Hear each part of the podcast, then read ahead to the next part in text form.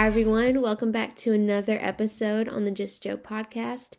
My name is Joy, and I'm so excited that you joined us today. Now, I'm going to kick it off with just being honest with you guys. If this episode sounds different, there's a reason. My camera stopped working, my microphone stopped working. All of the things that you could think could go wrong to keep me from doing this podcast have gone wrong. But is that going to stop us from being obedient? No, no it is not. It is currently 7:30 p.m. tonight and I did not want to film this just because everything was coming against it, but I knew that what God's calling me to do is not just about me, it's about other people. So here I am talking to you now and I'm very excited about our topic today. So let's just jump right in. We all know that Christmas is coming soon. I already literally decorated with my mom this morning. Got that Starbucks peppermint mocha, all the fun things. And that makes us start thinking about the Christmas story and things like that. So today we're going to jump into a little bit of the story of Mary and Joseph, the birth of Jesus, but we're not talking about it because it's the Christmas season. We're talking about it because I feel like there's something different that God showed me in this story that I have not seen before, and it has nothing to do with Christmas. So let's just jump right into the story and get started. The title of today's podcast is called What Will You Do with the 594? You might be asking, what in the world does that mean? Well, I'm glad you asked because we're going to talk about it today. The 594 is a number that not many people know about, not many people talk about, not many people reflect on. This number, 594, is one of the most important numbers in the Bible, or shall I say, history.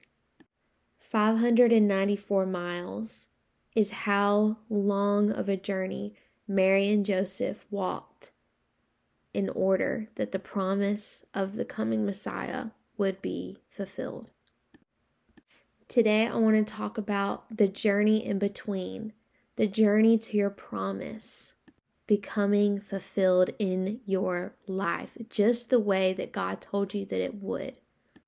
I don't know about you guys, but sometimes when God gives me a promise and He tells me of something that's to come, I often mentally just assume the path that the course to this promise will take. The one that makes the most sense, the one that's the fastest, the one that's more logical, the one that's less scary, well, in God's book, sometimes it's not like that, and that can be really hard. It can build trust and dependency upon Him, and I think that that's why it's like that.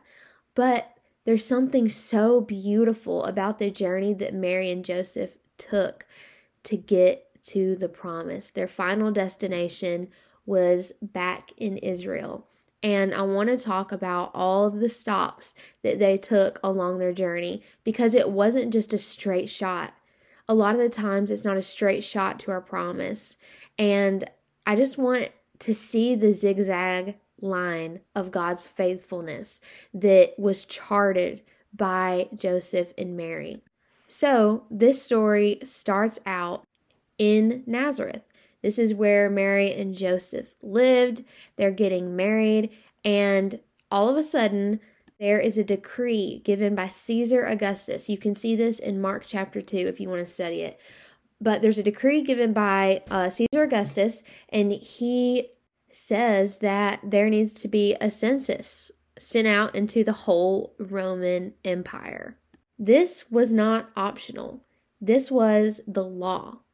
So, Joseph, being a man of his word, being someone who follows the commands to give to Caesar what is Caesar's and to do what God has called you to do, to obey authority, he says, okay, like, I have this woman who is my wife. She's pregnant. I have to protect this Messiah that's in her womb, but I need to follow the law.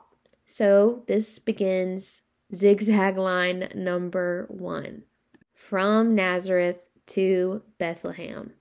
This section of travel was to be four to five days of walking, 90 miles, about eight hours a day, but there was unpaved terrain, steep slopes, and tremendous changes in elevation as far as the road that they were traveling on. And with Mary being pregnant, they were strategically estimated to be able to walk 10 miles a day.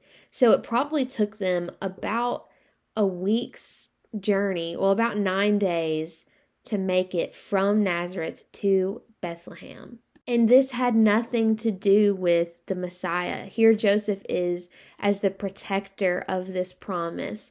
And this has nothing to do with the birth of Jesus to Joseph's mind, but spiritually, so much is taking place, so much prophecy is being fulfilled, and Joseph is only obeying the law.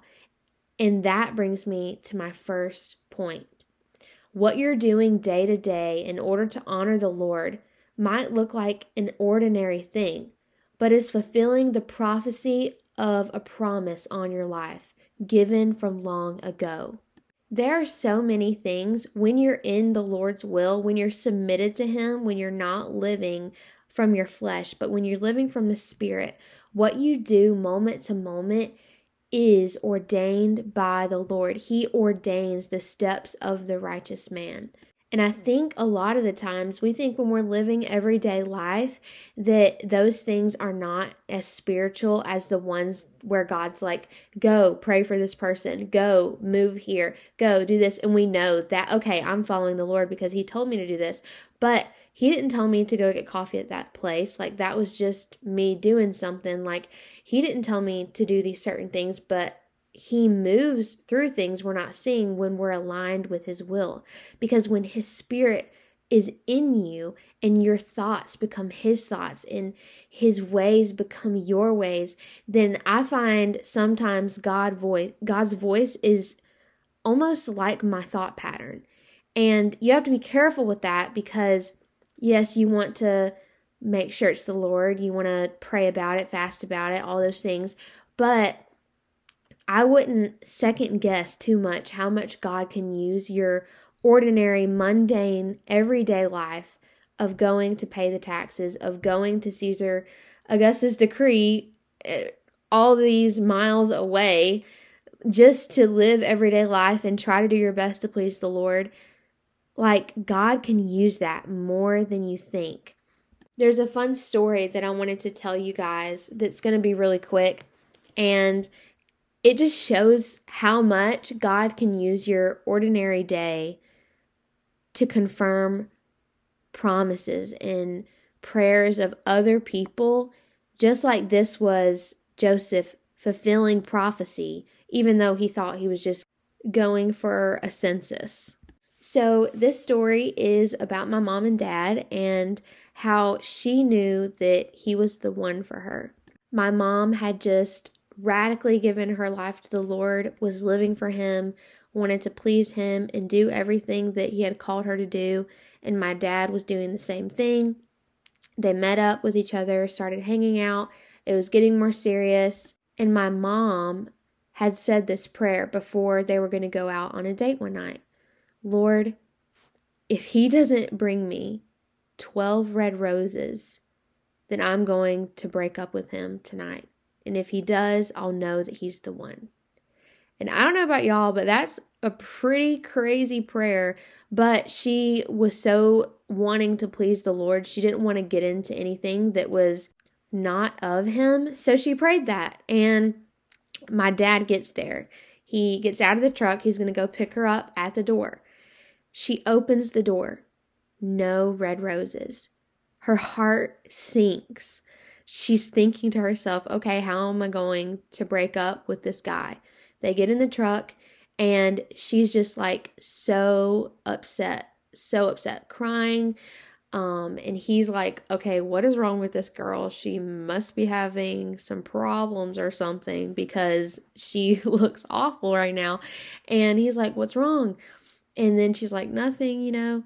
And he turns around to like look in the back window as he backs up. And as he does that, he reaches down and pulls out 12 red roses. My mom screams, starts crying. He's like, Man, you really like flowers, you know? but it was so much more than that. So much more was being fulfilled than what he could see. And I asked my dad later, and this is my very favorite part of the story. I asked my dad later on, Did God tell you to get those roses? Like, what made you go and get those roses? And he said, I just had the thought come to my mind. And this just reminds me so beautifully about how God is working in your life, in your thought patterns, in the in those ways that seem normal, mundane, more than you think and more than you can see. Your visit to the coffee shop could be the answer to someone's prayer if you're open to what the Lord is doing in your life. And this just blew me away. So I can imagine that this is what Joseph was going through in his mind that I'm going to pay this taxes. I'm going to be part of the census. I'm taking my wife. The Messiah is literally in her stomach, and I'm the protector of this baby. Like, I'm scared. Like, we need to be safe on our journey. Like, all these different things. But he was fulfilling a prophecy, and that prophecy is literally written in scripture. And it says that he will be born in Bethlehem. And when they get there in Bethlehem, Mary is ready to give birth. And if he had not obeyed the law, been faithful to the things he knows God's called him to do, but hasn't specifically said, go pay the census, he was just doing regular day life, what God has called him to do, not in the moment, but just by law. And he was fulfilling prophecy. He was helping that promise come about by being faithful in the mundane. So, this is our first zigzag moment of prophecy being fulfilled. So now the baby is born, and Mary and Joseph are going to take him to the temple to go through the purification rites.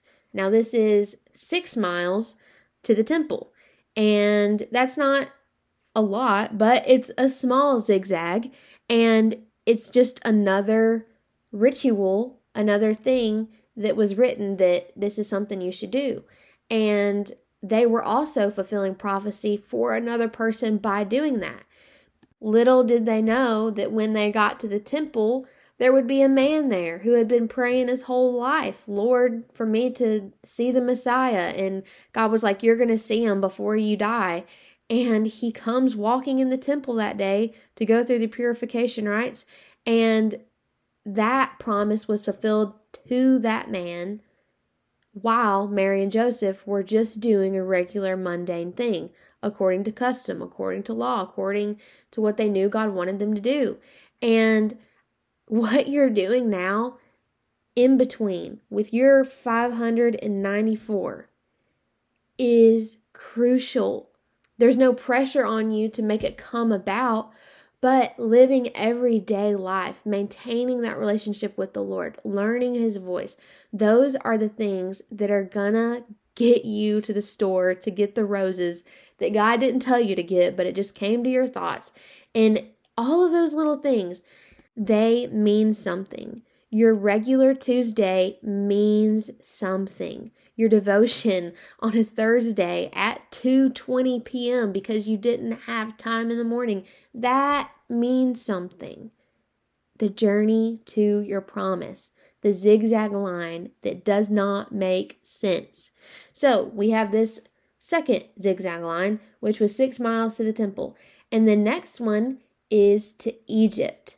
Now, there was a prophecy given long ago, and it says this Out of Egypt I have called my son. Did Joseph and Mary know that there was that prophecy spoken about him? I do not know. But assuming that they didn't, their everyday step of going to Egypt was fulfilling prophecy. Out of Egypt I have called my son. So they're going to Egypt, as we can see in Matthew chapter 2, verse 13, that says, When they had gone, an angel of the Lord appeared to Joseph in a dream. Get up, he said, take the child and his mother and escape to Egypt. Stay there until I tell you, for Herod is going to search for the child to kill him. Talk about scared for your life. Literally, something is coming after my promise. I am the protector of this promise, and something is out to get it. This brings me to another point about promises. And I think that sometimes when God gives us a promise, we're on that journey, our 594 miles. We're getting close to the middle of it and we're seeing signs of it, but something goes wrong. There is a threat, there is a hindrance, there is a blockade. And I find that a lot of the times God will allow things to come against the promise so that we can see the power of that promise. For why would the enemy come against something that wasn't a threat? Why do you want to kill something that doesn't intimidate you as king? You know that there's another coming king that will take your place and he will be above every other king that has ever lived. So, yeah, you want to kill that promise because that promise pushes you out of your throne in my own life, as I said at the beginning of this podcast, things have come against this promise. This is something that God promised me would happen.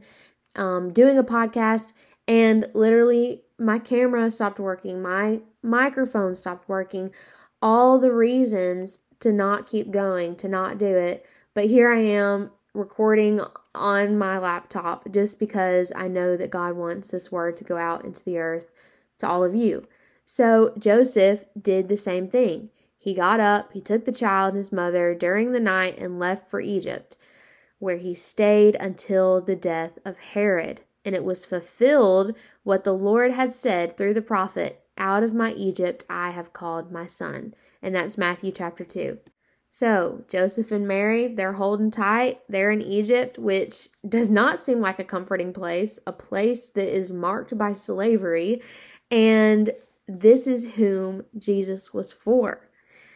The Lord appeared to Joseph in a dream and said, Get up, take the child and his mother, go to the land of Israel. Now we're starting another zigzag line, guys. It doesn't end in Egypt. And he says, For those who were trying to take the child are now dead. So he got up, took the child and his mother, went out to the land of Israel. And here is another zigzag line. But when he heard that, I'm going to try to say this, Archelaus was reigning in Judea in a place of his father Herod, he was afraid to go there. Having been warned in a dream, he withdrew to the district of Galilee, which is the town of Nazareth. So, this is the end of our zigzag line of the birth of Jesus. Gone from Nazareth to Bethlehem to to Egypt, then to Israel, and now Galilee. I don't know about you guys, but if I were Joseph, I would start to believe, Lord, where is your goodness?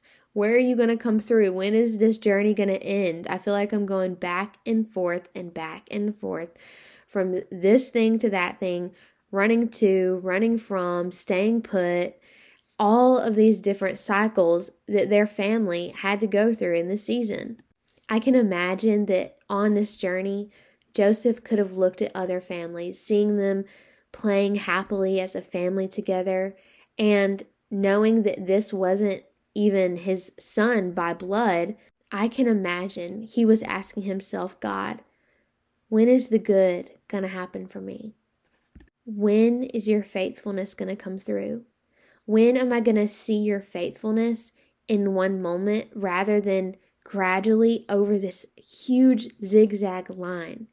And this brings me to another point when it comes to God's promises in our life and looking at what other people have and that making our season bitter sometimes.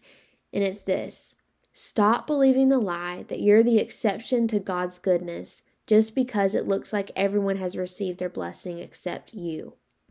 God's timing is perfect.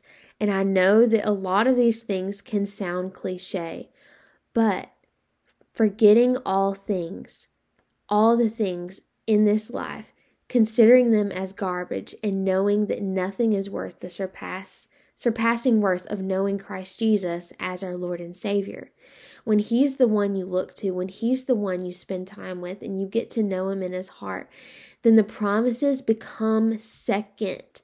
They become second. A lot of the times, the promises that God gives us can become an idol in our life when we put the fulfillment of them above our relationship with the Lord of how much He means to us, going back to the basics, back to the cross, back to the blood that He shed for us, and being grateful for those things. Your perspective determines the seasoning on your season.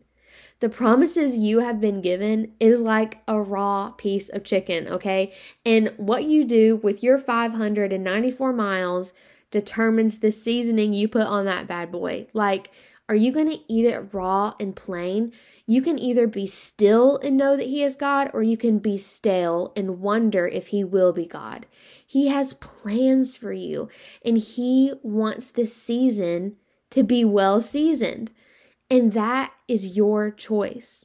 Joseph had to daily choose to walk in step with the righteous, not to sit, stand, in the company of mockers or to be with the wicked, to associate with those things of the world. He had to go against the grain. He had to make that zigzag line, not the straight one of the world. He had to walk the narrow way that leads to righteousness and the fulfillment of those promises over someone else's life. Joseph had nothing to do with this baby. He didn't help it grow. He couldn't stop it from growing, but he was in charge of his actions in the going in the in between. He was the guardian of a promise. And I think that a lot of the times we can become so possessive over our promise that we don't possess the promise. And I have to ask myself this question What if I'm an Abraham? What if God gives me millions of promises and I am the one that talks about them, that pushes toward them, but it's generations after me that see their fulfillment. Am I willing to be an Abraham when it comes to a promise? Am I willing to give up seeing it if that's where God has me? And that can be a very painful and grieving process. Kind of like Isaac. That was his son that was promised from long ago. But he had to sacrifice that thing on the altar. He had to be willing to kill it, be willing to let it go to not be so possessive over the promise so that he could possess it. The Lord wanted to know okay, I have your heart more than this promise has your heart. I mean, guys, how different would we treat the miles in between if we actually saw our promises in a physical form like Joseph did Mary's womb? Like, oh my goodness, a lot of the times when something great happens one day, we're filled with joy, and as we should be, because we're seeing the fulfillment of a promise. But I want to be as joyful and as faith filled in the dark and in the dungeon, like Joseph, when I am interpreting dreams of other people before my dream comes to be. And I'm just like wanting that. I want to see that happen in my life where I don't have to see the growth of my promise in order to go until I see my promise. Like, I might not have a womb in front of me, but I have a God within me. And He says, this Messiah will come. This promise will come. And there's a verse in the Bible that, um, let me see, I think it's found in Isaiah 55, verse 10 and 11. And it says, as the rain and the snow come down from heaven, and do not return to it without watering the earth and making it bud and flourish, so that it yields seed for the sower and bread for the eater, so is my word that goes out from my mouth. It will not return to me empty, but will accomplish what I desire and achieve for the purpose from which I sent it. I discovered this verse not too many months ago, and it just means so much to me because how many times, like, if you think about it, I know I live in Alabama. I don't know about where you are, but I know without a shadow of a doubt that it, it is going to rain again in Alabama. I am sure of that. And if I can be sure of that, Jesus, right here in his word, he is comparing that to how his word, when he gives us his word, that it will not return void just as much as the rain is sure to come. Just as much as you know, okay, it's going to rain probably again within the next week, within the next month.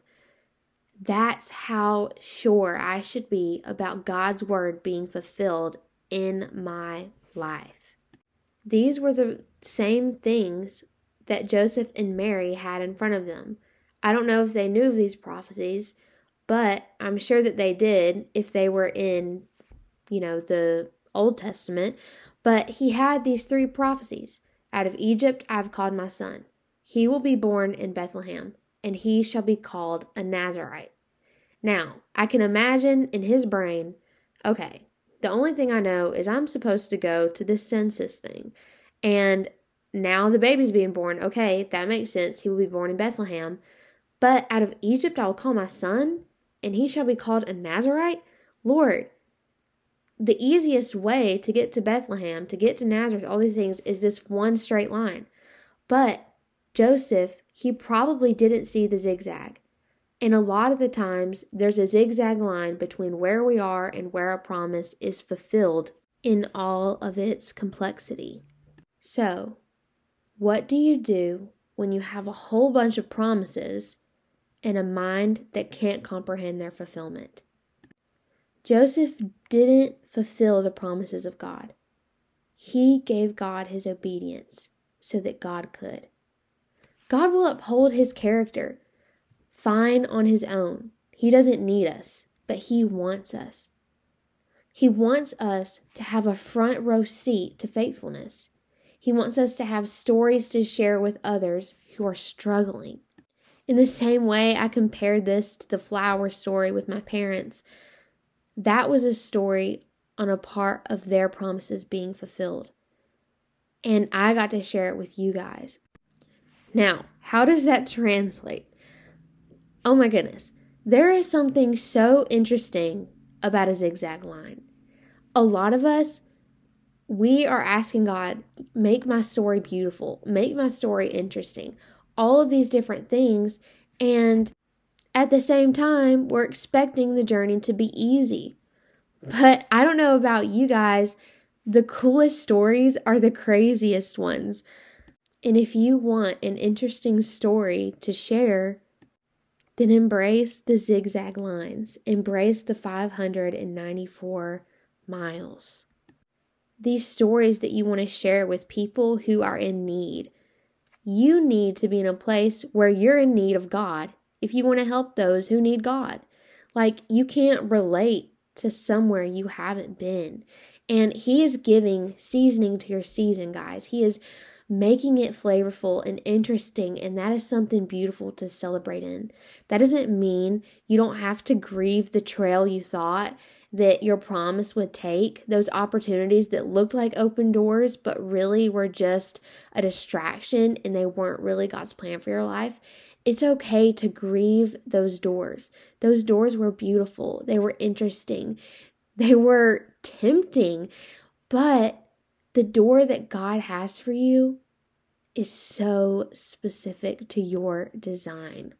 Now, you might not have been supposed to be called from Bethlehem or called a Nazarite or out of Egypt. But there is something so specific on your life. Just like it says in Ephesians 2:10 that we are his workmanship created in Christ Jesus for good works, which God prepared beforehand, beforehand that we should walk in them. That means that there are prophecies so to speak, over you that you were meant to fulfill as God's vessel from the moment that you were born. And when you give your heart to Jesus and you say, I am laying down my life, my will for your will, your way, your thoughts, then you are walking in step to the fulfillment of those promises.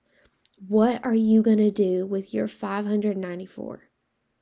What are you going to do in that time?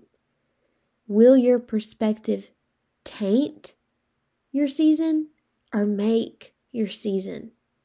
What kind of seasoning will season this season for you? It is meant to be beautiful. It is meant to be lovely. And that doesn't mean that there's not suffering. That doesn't mean that you won't grieve, like I said. It doesn't mean that you won't have heartbreak, moments of resentment, moments of feeling bitter. But you get to choose. Okay, this might not be the straight line I saw for my life, God, but I will say yes to stepping toward Bethlehem. The first line, the zigzag line. I don't have to know all the different parts of this journey, but all I need to know is that your eyes are right there for me to look at, that I'm not going to put this promise above you, but you are first on the throne of my heart. If there are moments where you're feeling bitter, where you're feeling like you're grieving or you're resentful, all these different things toward the promises of God in your life and why they won't stink and come true, it literally feels like you're pulling a tooth. Well, then maybe you're doing too much on your own. It's not meant for you to pull a tooth. Literally, this is God's workmanship. We are His workmanship, and He created us to do these things. He wants them to come to pass. He is the author and the finisher and the perfecter of our faith, and He will see them to their fulfillment. He is not a God that He should lie, and we just need to trust Him because He's going to come through as sure as the rain. So, wherever you are in this season of your life, I just speak blessing over you. I just speak peace over you.